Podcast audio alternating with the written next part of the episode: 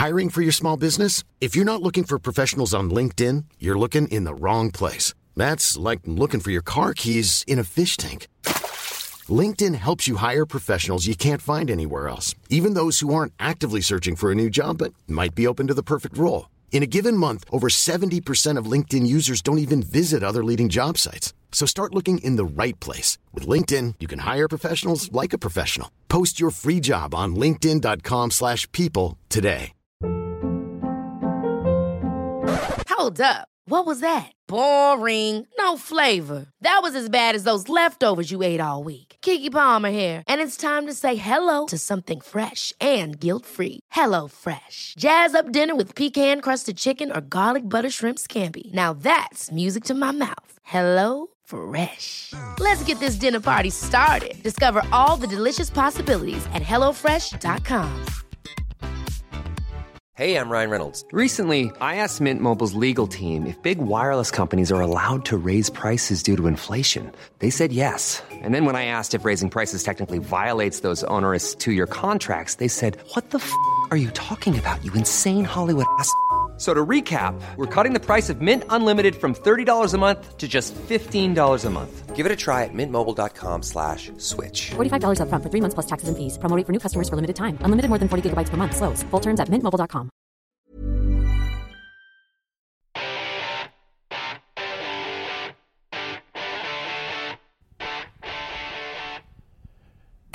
This episode of the Pack Filler Podcast once brought to you by our friends at Giant Bicycles. How do you define the ultimate cycling experience? That is up to you. The mission at Giant is to help make it happen, to create the ultimate cycling experience for all riders all around the world. They're builders, innovators, but they're also a global community of cyclists. They are athletes, adventurers, and advocates for cycling. They're Tour de France racers, single track explorers, neighbors, and friends. Big thanks to Giant Bicycles. You can check them out at giantbicycles.com. The entire line of bikes, of gear, of everything you possibly could ever dream of.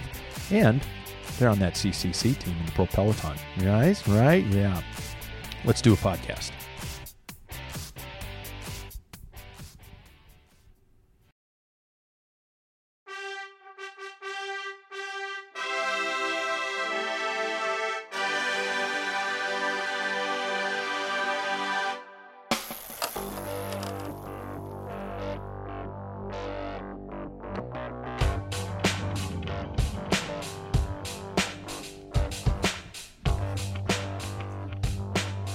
Well, welcome to another episode of the Pack Filler. I am Pat Bulger. I am not in the studio, but we are getting really, really close, you guys. I don't know if you saw online, I, uh, I posted some stuff on Instagram and stuff like that. Paul keeps telling me to videotape stuff. I don't know if you're interested in that, but I'm going to because, you know, I need proof and, and I'm, I'm desperate for attention. Uh, good deal of work done this past uh, weekend, couple days. Got the flooring put in, soundproofing in the flooring. I've actually got, like I said, soundproofing. There's a layer of of foam, acoustic foam in there. It feels a little soft, but it's actually really good. I put another couple layers on top of it, so it's feeling pretty solid. Um, got the the console, or I guess you could call it a bar. It's an old bar that I'm refacing and re- refinishing. Um, got that all the front of it at least in. I'm going to stain it, fill in some gaps, all that kind of stuff. You know, got it all wired for everything like that. Still needs a new top. Need to stain that. Need to put in the lighting above.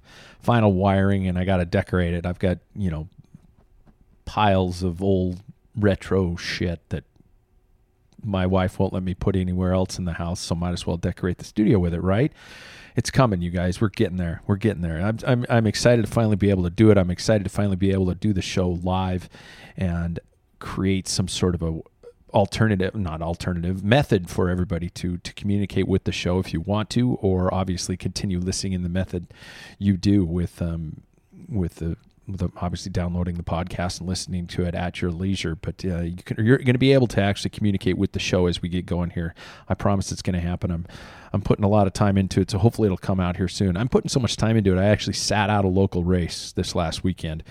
And personally, I don't know if I sat out a local race because of the work on the studio, or if I sat out on the ra- uh, the race because I'm a little disenchanted with road racing right now. Maybe I've hit that that I don't know speed bump in the season of preparation where your dream of what the season's going to be meets head on with expectations and reality and things like that. Um, I, I went to a local race the other night and they they separated into an A pack and a B pack, and I was in the A pack because I was told that I can't race the B pack, and there were six guys total.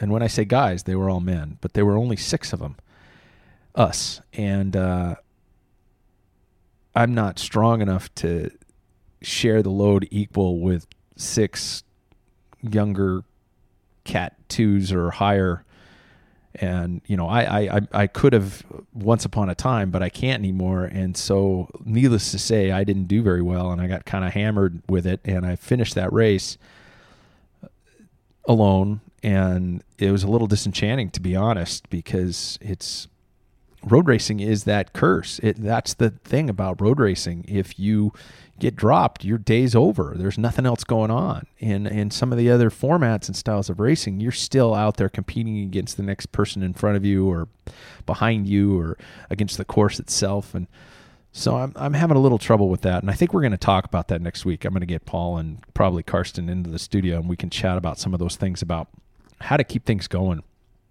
I am, you know, I'm not I'm not done. I'm not quitting. I'm not putting my numbers away, you know, for the rest of the life. Um, but I'm a little disenchanted right now with that that scene. I'm going to try it again this Thursday, and we'll see what happens. I'll let you know.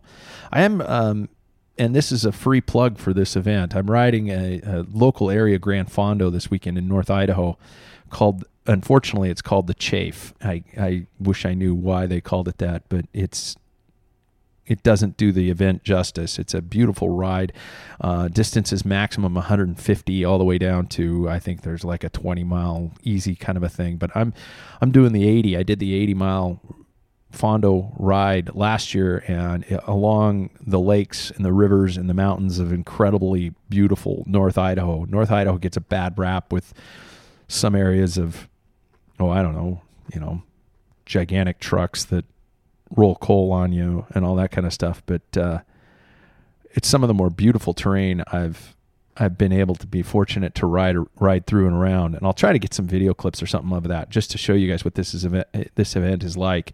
And uh, they're great people. It's for a good cause. We had to do a little fundraising to try and offset. I think it's offset to to help with literacy issues in the in the local community there. And um, it's just a beautiful ride. If you if you get a chance, look it up. C H A F E Chafe. Um, I think they just call it the Chafe 150. But I get I'm my son and I are doing it. We get on a bus. They load our bikes up. We get on a bus and ride through and go on the bus until we get to the 80 mile mark, and then you're all set. It's a beautiful ride. So um, we'll get some stuff from there and show you guys what it's all about. So there you go. Today's episode is about bike racing it's about uh, the organizations that are helping keeping bike racing alive or the organizations that might be not helping bike racing stay alive. I'm trying to do this as neutrally as humanly possible and not accuse anybody or name any names, but there are some alternatives out there. And I got a great opportunity to talk to somebody who is really putting some cool effort in terms of keeping bike racing going, increasing the numbers, and and building the sport overall. Uh, Chuck Kenlan is the executive director of the Oregon Bicycle Racing Association, or OBRA. And I thought it was an interesting talk with him. A, a, passionate guy, enthusiastic guy, a guy who came from an organizational background, and he's doing all he can to help with Oregon. And I promise, I'm not a complete Oregonian. I am a Washingtonian, but I think what they're doing in Oregon is some pretty impressive stuff. So without further ado, Chuck Kenlan on the Packfiller podcast. Right, guys, today's guest is not only, and I'm quoting Karsten Hagen, our producer here at the show, that he is not only a quote kick ass fly fishing guide, but he's also the current executive director of the Oregon Bicycle Racing Association. Uh, and I'm pretty sure it's otherwise known as OBRA, if I'm not mistaken, because I don't live in Oregon. So, but let's welcome to the show, uh, Chuck Kenlan. Chuck, how are you?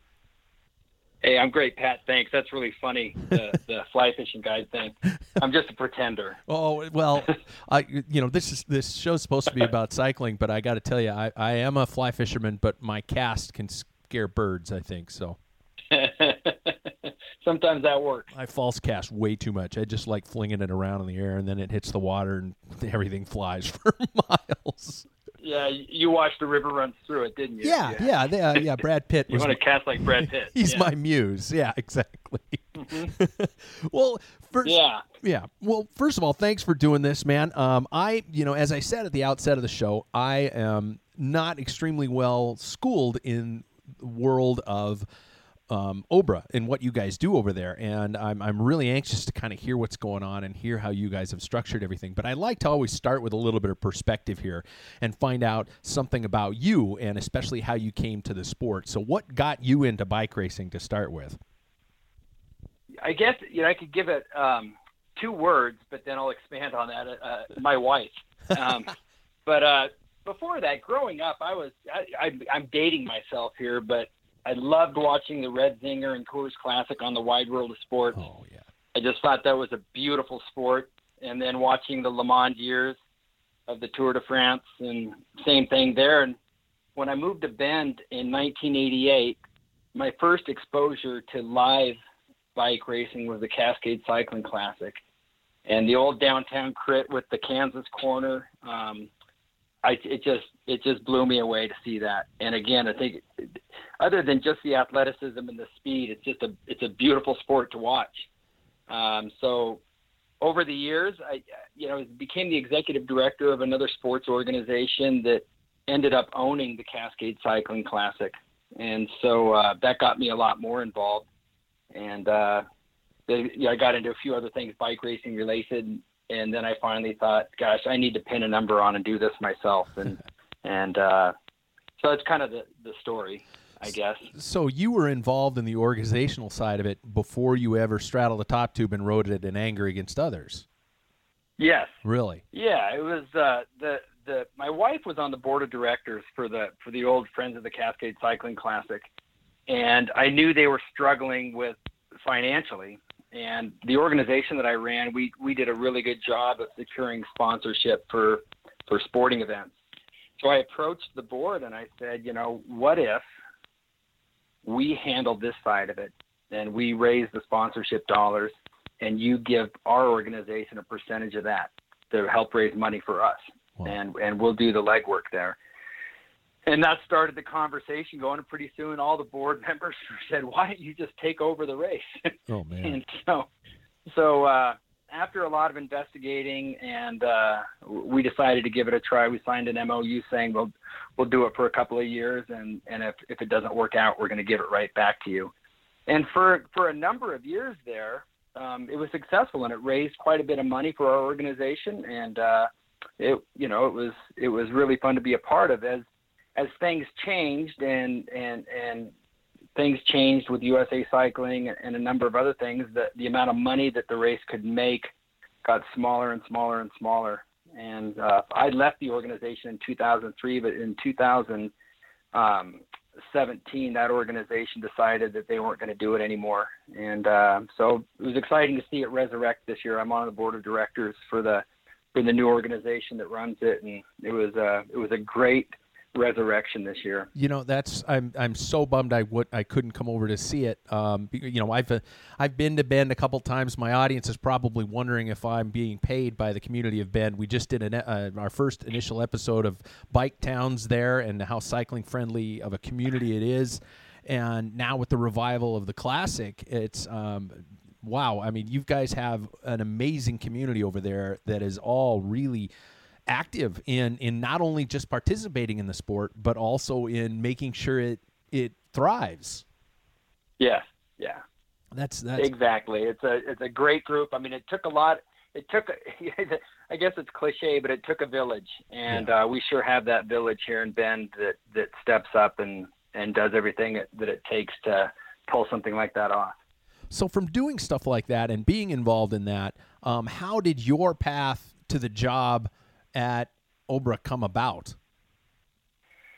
Well, you know, so I, I put on the race. I realized after the first year how much it cost to pay travel for officials. Yeah. So I decided to train to be an official so so uh, uh, I could support the the local race promoters here, the smaller races, so they wouldn't have to pay um, pay for officials to travel. So I kind of got then I started officiating more, and then uh, started racing my bike more, and then um, after a local series went away, um, uh, me and a partner brought back a weekly time trial and weekly criterium series. So I kind of have seen the sport from all angles, from an officiating standpoint, from a race promotion standpoint, um, uh, racing officiating. That when I saw the job announcement, I kind of how often does this happen when you look at a job announcement and you kind of check all the boxes in the job description? And who doesn't want to who doesn't want to work somewhere where they feel confident and um, that you know that has the experience, and so it it just it, it and it worked out at the perfect time in my life, kind of with with where my other parts of my career are going, and and I'm really really fortunate. I'm really glad that the board of directors hired me. How's it working out so far? It's good. Yeah. It's really good. Yeah. Yeah. I mean, it's it's uh it's you know it's full of challenges and and it's you know we're we're a pretty grassroots organization. Um, we have 3,500 licenses or members, and uh, you know everybody's passionate about the sport, and so I get to see that. um, and but it's good. It keeps me on my toes and and uh, keeps me thinking about what we can do to get better Can you all the time. Can you give me a little bit of history in terms of Obra and how it came about? I know that, I mean, from what I've studied and what I've researched and communications with people, that it did come from a financial standpoint. And um, here it is, you know, I, I, I don't want to turn this into a screw USAC kind of a thing, but um, it seemed like there was some, you know, to, to branch away from something like that is, is a big leap of faith. And so, how did that all kind of come about that, from your experience? Well, you know, at, at the time, you know, somebody somebody who's really high up with USA Cycling currently, Randy Schaefer, um, ran Obra as a as a USAC um, local association, and then when he left, there's a group of people that realized that for for much less money, we can create a much easier, less expensive platform for for promoters to put on races, uh, less expensive membership, and uh, they decided to go for it. And that you know, I tell you, Pat, the reason it succeeded and the reason it hasn't succeeded possibly in other states is that when that happened, every promoter in Oregon came on board. There wasn't a split. There wasn't half the promoters saying, no, we're going to stay with USA Cycling. Everyone jumped in. And, you know, I think. I think the problem in Colorado was it was a good it was a good association, but it was kind of 50-50 there. Half the half the races stayed USAC, and then you know, pretty soon you're you're kind of cannibalizing on each other, and and the weaker ones um, tend to not not succeed. So we're very fortunate at the time uh, that that it worked, and and, and to the, to this day, you know that by by all means we don't bash USA Cycling. We feel that USA Cycling, if, if they're successful, we're going to be successful, and we have a good working relationship. But we do offer a, a a much less expensive option for race promoters, and that's why there's over 300 race days in Oregon every year, uh, because it really it really is easy to put on a bike race. You know, it's with all the resources and materials, and and you don't a promoter doesn't have to buy equipment. We have equipment stationed all over the state um, for local promoters to use, and uh, so it's you know we've we've been able to keep the cost, and I think that that keeps the the entry fees for races down. Um, I know we're the cheapest cheapest races in the country, um, and I think that's that's one of the reasons we're successful as well.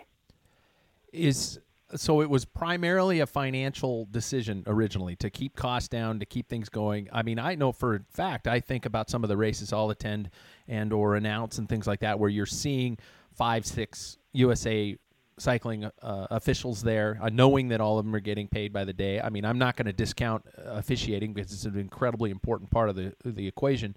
Um, and, and insurance costs are just through the roof. Is uh, were you guys able to find something Yeah. more financially feasible? Yeah, you know, it's interesting. We we do train our officials. Many of the people at the beginning were already USAC officials, and that's where we started our officials officiating program from. And and we do train and and uh, get officials up to speed. Um, I'm sorry, what was the second half of that that question? Just in terms of uh, oh, insurance. Yeah. Insurance.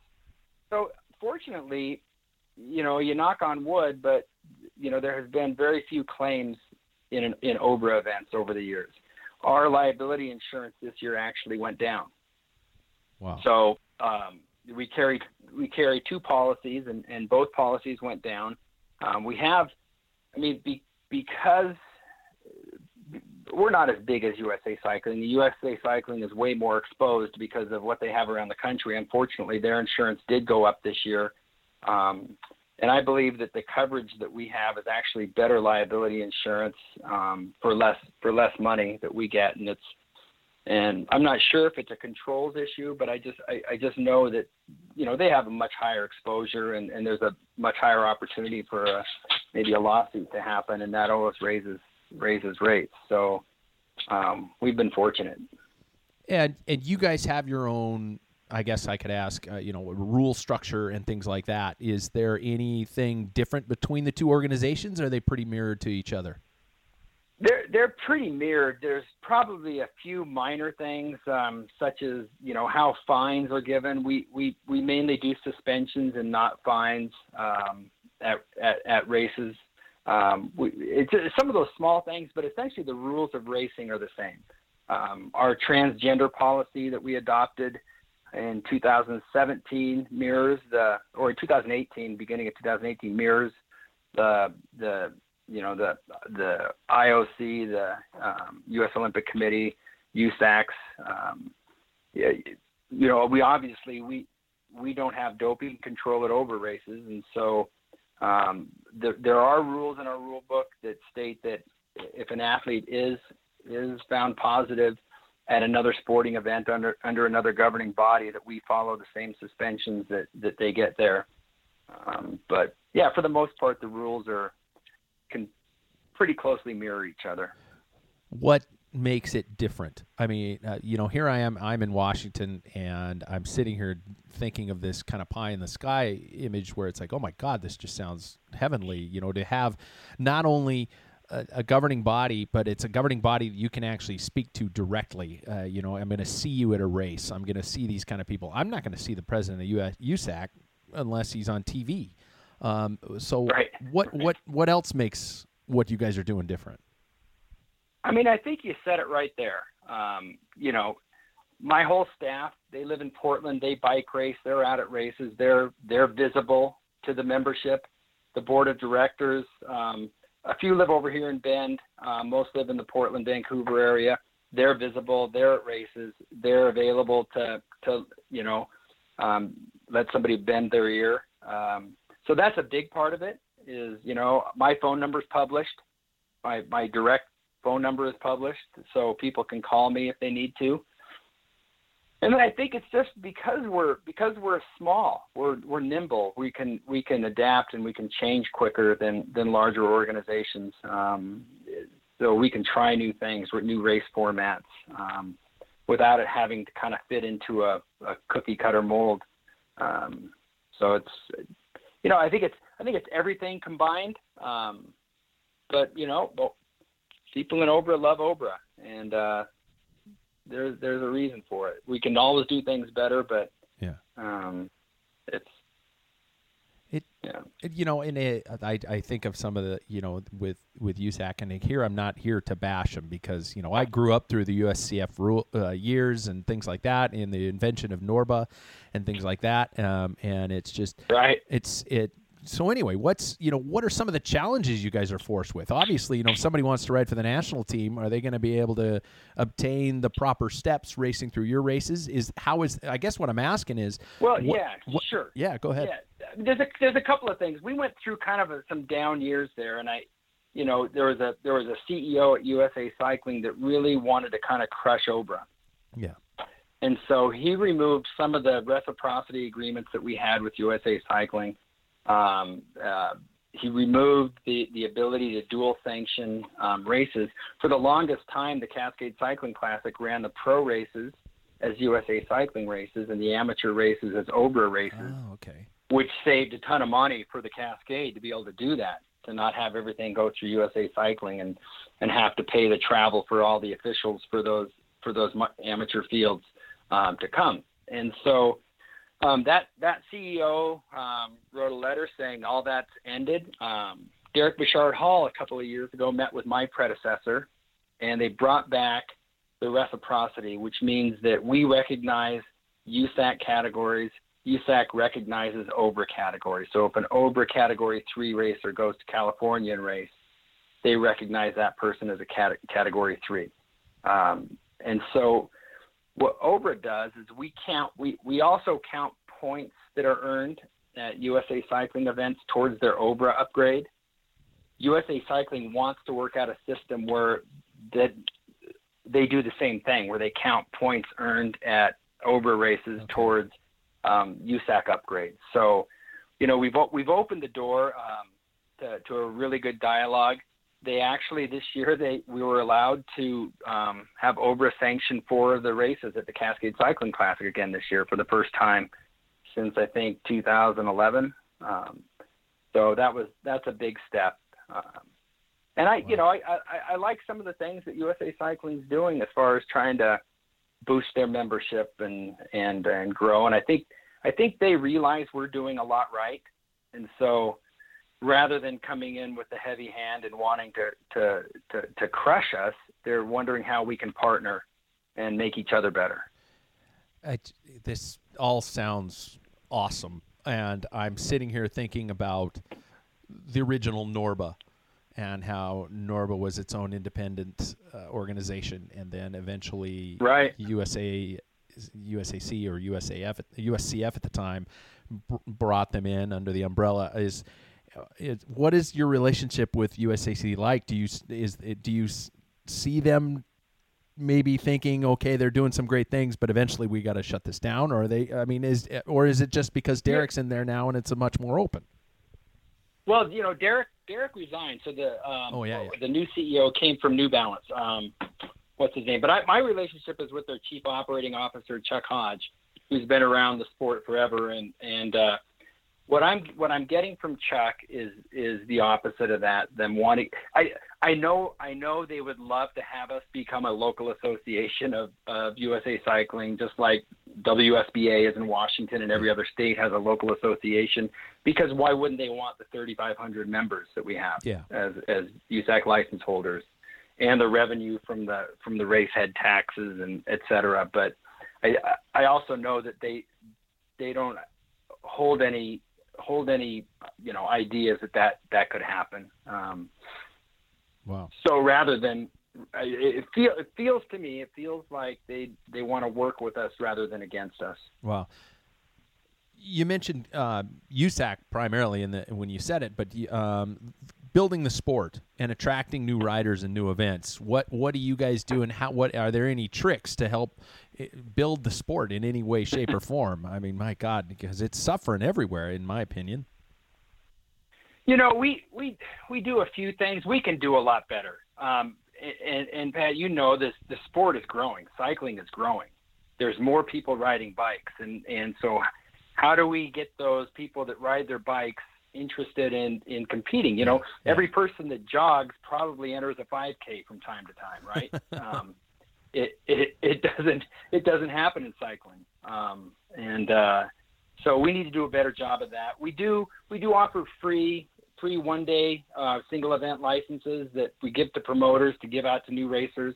Um, we have a, a women's committee that's dedicated to growing women's cycling, and they put on events um, to, to bring new women in. They do rides to teach women how to race. Uh, they do a number of things to make, make the women more comfortable. And that's starting to have some success. It's, it's pretty neat to see our, our, our uh, category four and five road race races have been really quite large this year comparatively.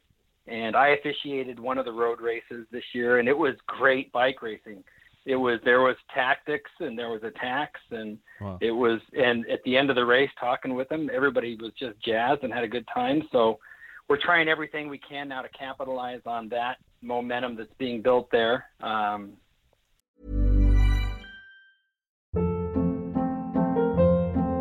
hold up. What was that? Boring. No flavor. That was as bad as those leftovers you ate all week Keke Palmer here, and it's time to say hello to something fresh and guilt-free. Hello Fresh. Jazz up dinner with pecan-crusted chicken or garlic butter shrimp scampi. Now that's music to my mouth. Hello Fresh. Let's get this dinner party started. Discover all the delicious possibilities at hellofresh.com.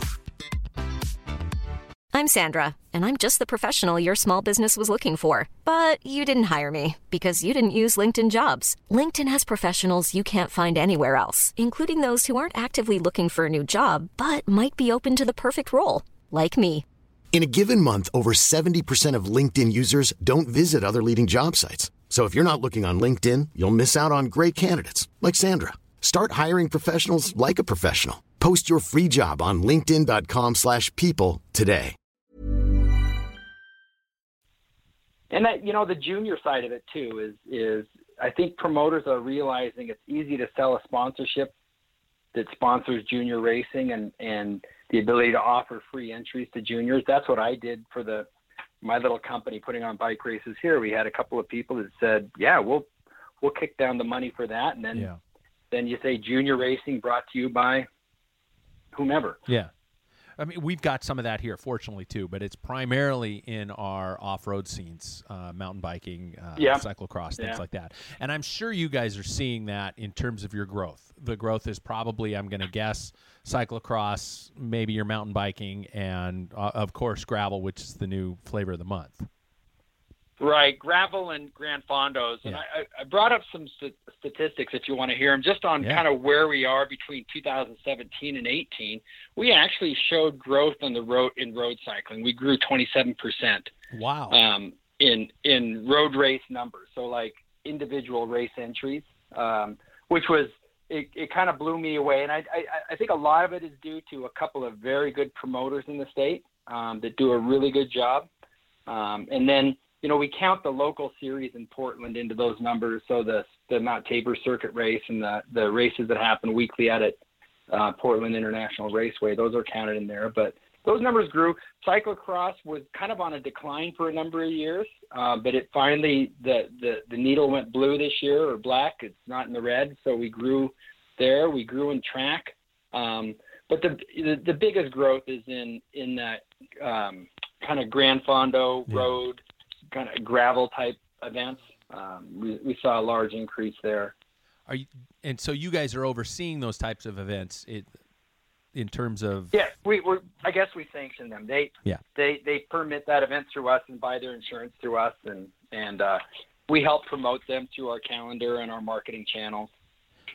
Do you, you mentioned other promoters doing some things that worked? Um, is are there any things that you that are specific that those guys are doing that is like, oh my god, this race is growing like crazy because they're doing blank and blank and blank?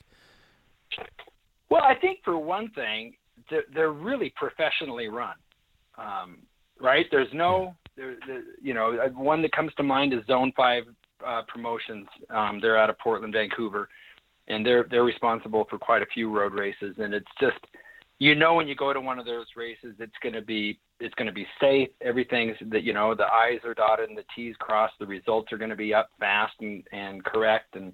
Um, so they're they're really good at that, and they pick they pick interesting courses, um, you know, and they and then also uh, Brian Vector, who promotes the Baker City Cycling Classic out in Eastern Oregon. It's a stage race that's been going on for quite a few years. He does, for one thing, he does a really good job with promotion, um, promotion of the town, promotion of the event, and uh, also promotion of the of the women's um, fields there too. So he usually has very strong women's fields. Um, so I really like what Brian's doing on the roadside and and having Cascade come back. Um, I, I know I'll bet you Bart's numbers next year are going to double from what he had this year. It's it's it's it's looking really good that way. So he's not burned out. Bart's Bart's willing to continue doing this. you know, he's that guy. That guy has so many, so many uh, different things that he does Oh, with yeah. his performance center and his coaching, and and uh, he's yeah he's he's great. The, the best thing about Bart is he's a visionary. He's uh, he he had a vision of this race that I kind of scr- scratched my head a little bit about, but everything that he visioned and saw, I think, came true, and so that just I think that just means great things for the future for that event. and on top of it, he's still got legs that look like veined marble. So you know that guy went to cyclocross nationals and he didn't have any call-up points, so he started in the back row of a hundred-person field, and I think he finished seventh or something like that. I, I really, I really want to hate him, but I can't because he's a nice guy. So it's just making He's things too nice worse. a guy. It is, yeah. Yeah. So, uh, Yeah. one of the big things that I notice around my region, and I, I'm wondering how you guys tackle it. And you said you started it off yourself in terms of um, officiating and getting people to officiate. And one of the things I'm noticing is predominantly when I go to a bike race, first of all, it's the same people who are racing, and nobody's willing to get off their bike and help make a race happen. They all still want to race. They no matter how old they're getting into the sport, they want to keep doing it. Um, how do you guys attract people to be officials? And and is is there a magic wand that works? Well, you know, I don't know if it's working yet. I, I raised our team team membership, team dues this year, and with the with the whole intention of the the additional revenue from that is going to go right back to the officials. It's going to be to give give all the over officials a bonus at the end of the year. Wow. But but if they can they can get a, a, a pretty large discount on their team dues if they either a put on a race as a team or two provide two officials that actually go out there and officiate races.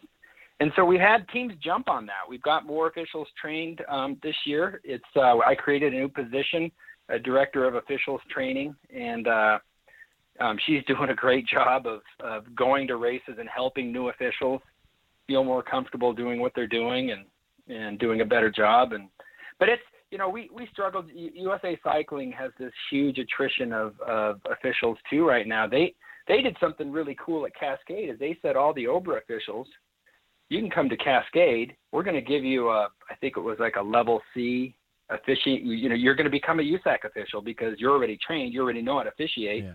We're going to pay your first year's dues um, because you know they they're having a, a difficult time because they're also losing losing officials. Um, so that's it's a constant struggle. It's not at a crisis point for Obra yet, but you know it, it could be if we lose if we lose you know more. So we're really trying to encourage teams to provide those officials. Well, and that's something. I mean, I might not, I might not be completely up to speed on some of that stuff, but what I understand, and correct me if I'm wrong, with USAC, you a, a club is not required to do this type of stuff and put on an event or provide Right. officials. And that's Right. I remember back, you know, eh, you started you started off by date saying you were dating yourself talking about the Red Zinger and I remember all those races, but so that's how old I am too. But I remember if you rode unattached, you had to pay a huge amount of extra fees because you weren't a part of a club who was helping grow the sport by promoting races and putting these things on. In my local community, Yeah, we go ahead. go ahead. Well, in my local community alone, I can count probably at least 10 to 15 specific cycling clubs. And I can probably guess that maybe 2 to 3% of those clubs are putting on races. Right. And what does that do? Yeah, it just kills us. I don't know why how we got it does. You're right. How we got away from that because that's a you know it's a big risk for an individual to put on a bike race. Yo, right? It's it's there's there's I mean risks from financial risk to exposure risks to you know every, everything else. And a, a, a team or a club, it's much easier to absorb that risk, especially the financial risk of doing it. And and you're also providing manpower if your if your team does that. So, you know we're we're we're we're going to keep going down that path to encourage those and try to try to offer carrots to to the clubs to to put on races and you know actually there are quite a few teams um, over teams that do put on events and Yeah. and uh, um, so that's good it's just you know again the, the individual promoters are waiting to the last minute to see if they're going to have to write a check out of their own pocket to cover the race expenses and, so- and that's a killer and that's almost where some things Oh, have yeah. become it seems like some things have become and i hate to use the term privatized where you've got one or two people who are putting on these events expecting to make an income a living off of this if you will and Right. and when the clubs used to put on races you were just hoping you'd break even and if you didn't you dipped into the club f- treasury fees and you just paid everything back and right and th- so the shape the shape uh, of racing as a whole has shifted because if somebody wants to put on a time trial series, the time trial series doesn't make them any money. They're not going to put it on anymore. Right. Right. And Yeah. So all of a sudden we've lost two we've lost two thirds of our racing calendar. Yeah. Yeah. So So, you know, I mean, I, again, like I say, I think because because in Oregon, um, the costs are lower. yeah, Um, it, it, it's easier to do that. That we still have a number of people that that want to do that and uh, um, find ways to. I don't. I, you know, there's there's only a couple of like full time promoters that are making their living off it. I think the rest of them are like they just want maybe throw a few bucks in their pocket yeah, um, to supplement their day job. Um, you know, that's that's the majority of the of the kind of the individual promoters. But you know, the teams that do it, they act they do great. They you know, it's it's it's usually good for their team. Their team throws a few more dollars in their in their coffers for whatever they're going to use it for, and um, but you're you're you're absolutely right. I think that's that's if, if it keeps going that way and and teams stop offering officials or putting on races, um, there'll be a lot less races. yeah. I, I just I I see the general population of this sport growing older. Yes, we do have new people coming in, but the the experience and I I'm I usually tend to lean towards road cyclists because that's the demographic I see the most of. But um, a lot Uh-huh. of these older guys are, are still racing, and none of them are giving a whole lot back. And there, it's so few and far between. You know, you're seeing the same clubs, the same individuals putting on the same races year after year, and it, and it's killing us. But I don't I want to don't want to be all negative. So so tell let's say in a perfect world i'm sitting here a member of the wsba and i think to myself and i'm not planning a revolution or anything like that but i want to say guys let's create something similar to what you guys are doing. Let's do something independently. How does something like that start? Is it is it possible or do you have to ba- basically build a gigantic population of people who are tired of the game? Yeah, I mean, I think you'd have, you know, you'd go to you'd go to the the, the biggest, the busiest, um, the most successful race promoters and say, "This is what I'm doing." yeah You know, get them on board, and if you get them on board, um, you know, hopefully the rest would follow. Um, you know, the the the the most popular, the biggest races, the ones that people like to do. Um, like, like I mentioned at the beginning of the the show, i here at Obra, every promoter jumped on board right away. yeah And maybe the time was different then. Um, you know, I, the other thing I failed to mention too is that we have a we have a DBA called NABRA, the North American Bi- Bicycle Racing Association, okay. and I I permit events all over the country through that DBA. So wow um, we do. You know, we just got done with a, a, a large mountain bike series in in California. Um, uh, we do a large cyclocross series down there. We do a lot of gravel events around mountain bike races. Um, a few a few criteriums and road events. That's that's kind of I think that provides too much exposure for us by not having officials there on the ground. Okay. Um, they're just way more dangerous. Um, so I watch those, um, you know, but but for for events such as gravel and for cyclocross and mountain bike, it's a it's a it's a perfect platform for a promoter in Oklahoma to save a bunch of money and have their event insured, Yeah. um, where their racers aren't concerned about upgrades and categories. Um, They just So race it's- their bikes. Okay, that Yeah. that is huge to know something like that exists. I'm sitting here in Spokane, Washington, and I'm thinking to myself, I'd love to be able to put on a a, a kind of a gravel circuit race, kind of a summertime cyclocross, if you will.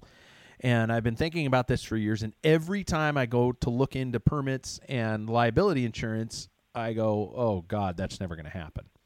but you're say you're saying in something like this, you guys have this opportunity, this window. Even though I'm not an Oregon resident, I could perchance maybe get Right. my event permitted through you guys. you you could, and your Wow. total head tax total is two dollars per racer. Oh my God! plus just a, a, a- a small upfront permit permit fee. Really? Okay. I, Yeah. I just I want listeners to hear something like that. You know, and I, there's probably a, a black helicopter flying outside my window right now because you know and it says Well, there USAC probably is on the outside side. mine too. Yeah, but but but to know that these options are available and you know I'm not anti USAC at all because I want to see bike racing thrive in this country. But I also want to be able to put on some races and get some people. I've, I've always been a bit advocate for junior racing, and I want to get kids out there uh, racing their bikes um, and not worried about all this kind of stuff. And I also want to come home at the end of the day and know I didn't just blow my entire salary. So that that's a huge Right, thing. And then right, and if right. somebody's listening to this podcast, they can think to themselves, "Wow, that goofy little time trial series I thought might be able to work through something like this." It definitely could. I mean, in fact, I was went down the road with a promoter, large road race promoter in in Northern California, who was ready to just completely jump ship from the local association, Yeah. USA Cycling, and run all his races through through NABRA. And I, I decided not to do that with him. But his head tax is five dollars a racer. He pays a four dollar USAC head head tax and a dollar local association head tax. Wow. Wow. And So so how do these people who are sitting there thinking this is a cool idea, how do, how are they going to find it?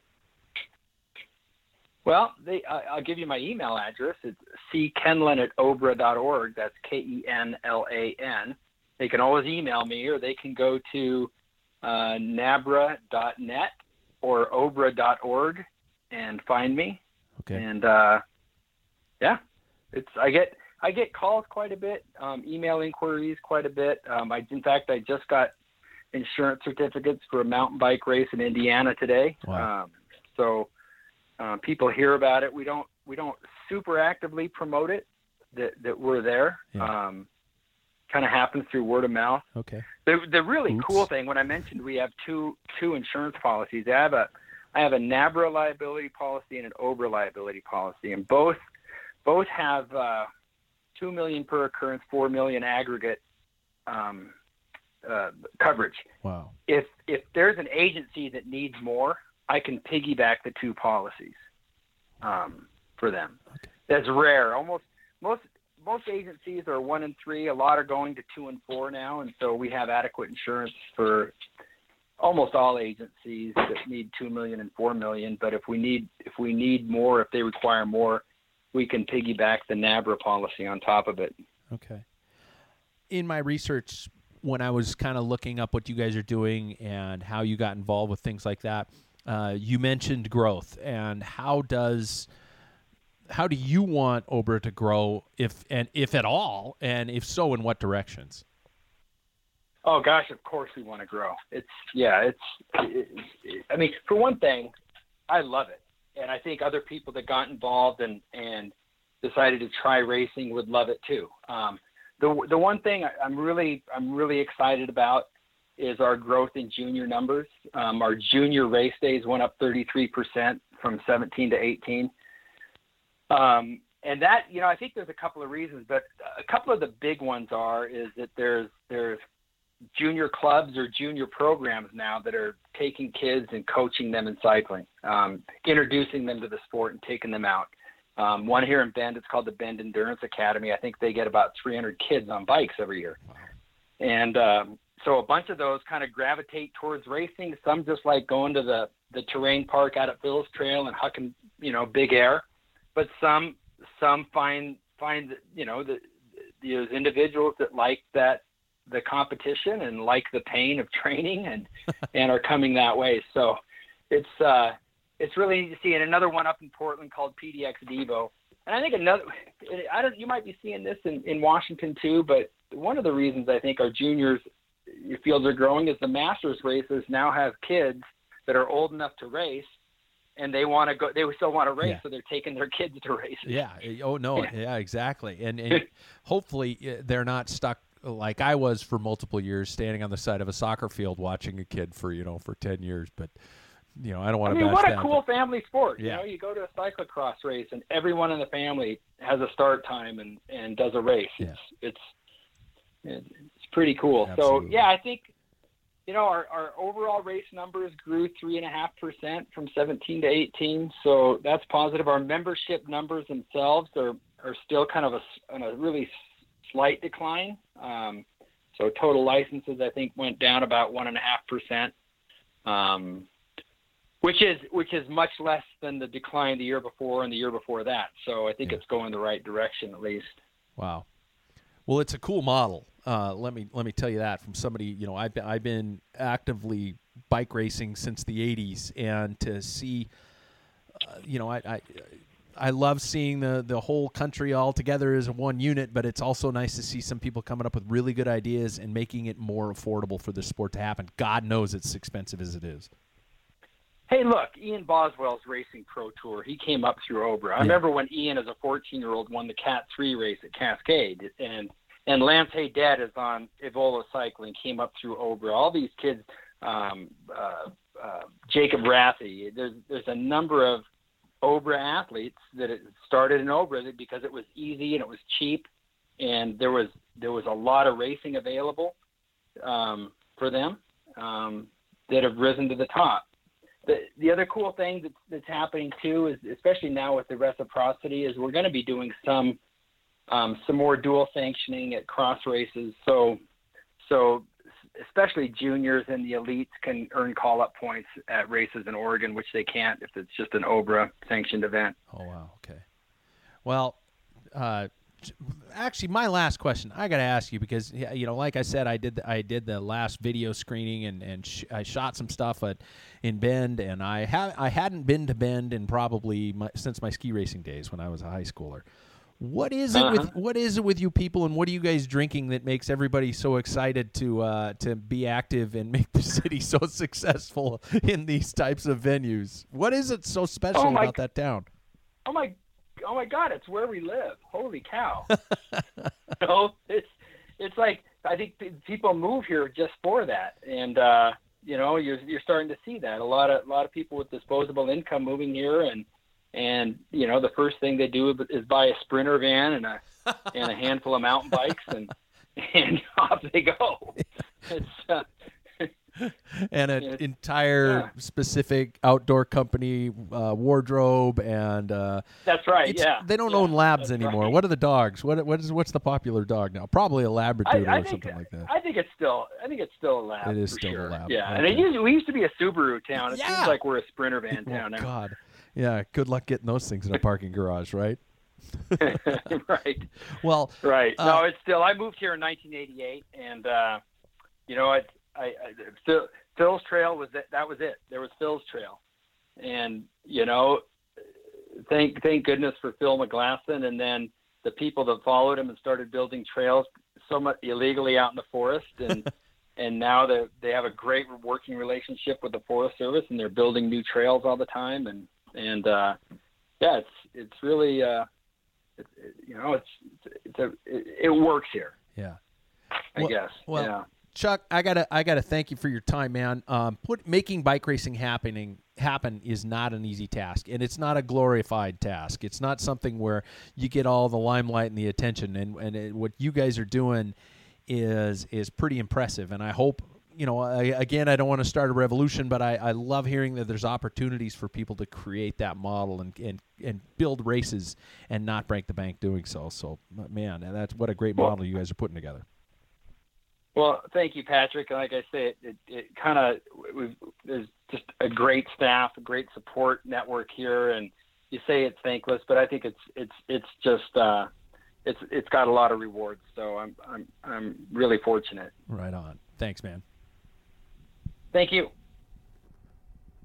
Now I know I talk about Bend a lot recently because producer Karsten lives there, and we did the Bike Town episode there, and some guests tend to be on the show from there. And um, I'm, I promise, I'm not trying to sell Bend for all of you to go live there. But after talking with some of these people who are very progressive and open about the sport and growing the sport, it sure is hard to beat. It's kind of depressing for those of us who live elsewhere. So if you like what you hear, go check out Bike Towns. It's on our YouTube channel or it is on packfiller.com. And you can see the community that Chuck is talking about in this. And congratulations to the people of Bend and to Bart Bowen, especially. The most recent Cascade Cycling Classic was brought back after a year hiatus, and it appears to have gone off incredibly well. I wish I could have been there. Um, but congratulations to the city of Bend and all the people who've been pushing to keep everything going so well. It's a really bike friendly town. It's one of the one of the best I've seen yet. So, speaking of bike towns, if you think you live in a city that can rival or at least barely compete with Bend, drop me a note. Let me know. You never know. We might be there with cameras in hand and shoot our next episode of Bike Towns in your community like the podcast, subscribe to the podcast, drop me an email anytime, patrick at packfiller.com. And now that if you're living in the States and the weather's getting great, get out there and enjoy the roads and the, and the trails and the gravel and all that wonderful stuff. We will talk to you next week. Bye. Ever catch yourself eating the same flavorless dinner three days in a row?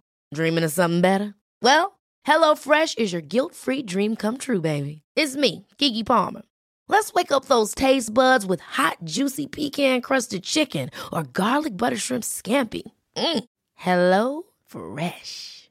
Stop dreaming of all the delicious possibilities and dig in at HelloFresh.com. Let's get this dinner party started. Hey, it's Paige DeSorbo from Giggly Squad. High quality fashion without the price tag. Say hello to Quince. I'm snagging high-end essentials like cozy cashmere sweaters, sleek leather jackets, fine jewelry, and so much more. With Quince being 50 to 80% less than similar brands. And they partner with factories that prioritize safe, ethical, and responsible manufacturing. I love that. Luxury quality within reach. Go to quince.com slash style to get free shipping and 365 day returns on your next order. Quince.com slash style.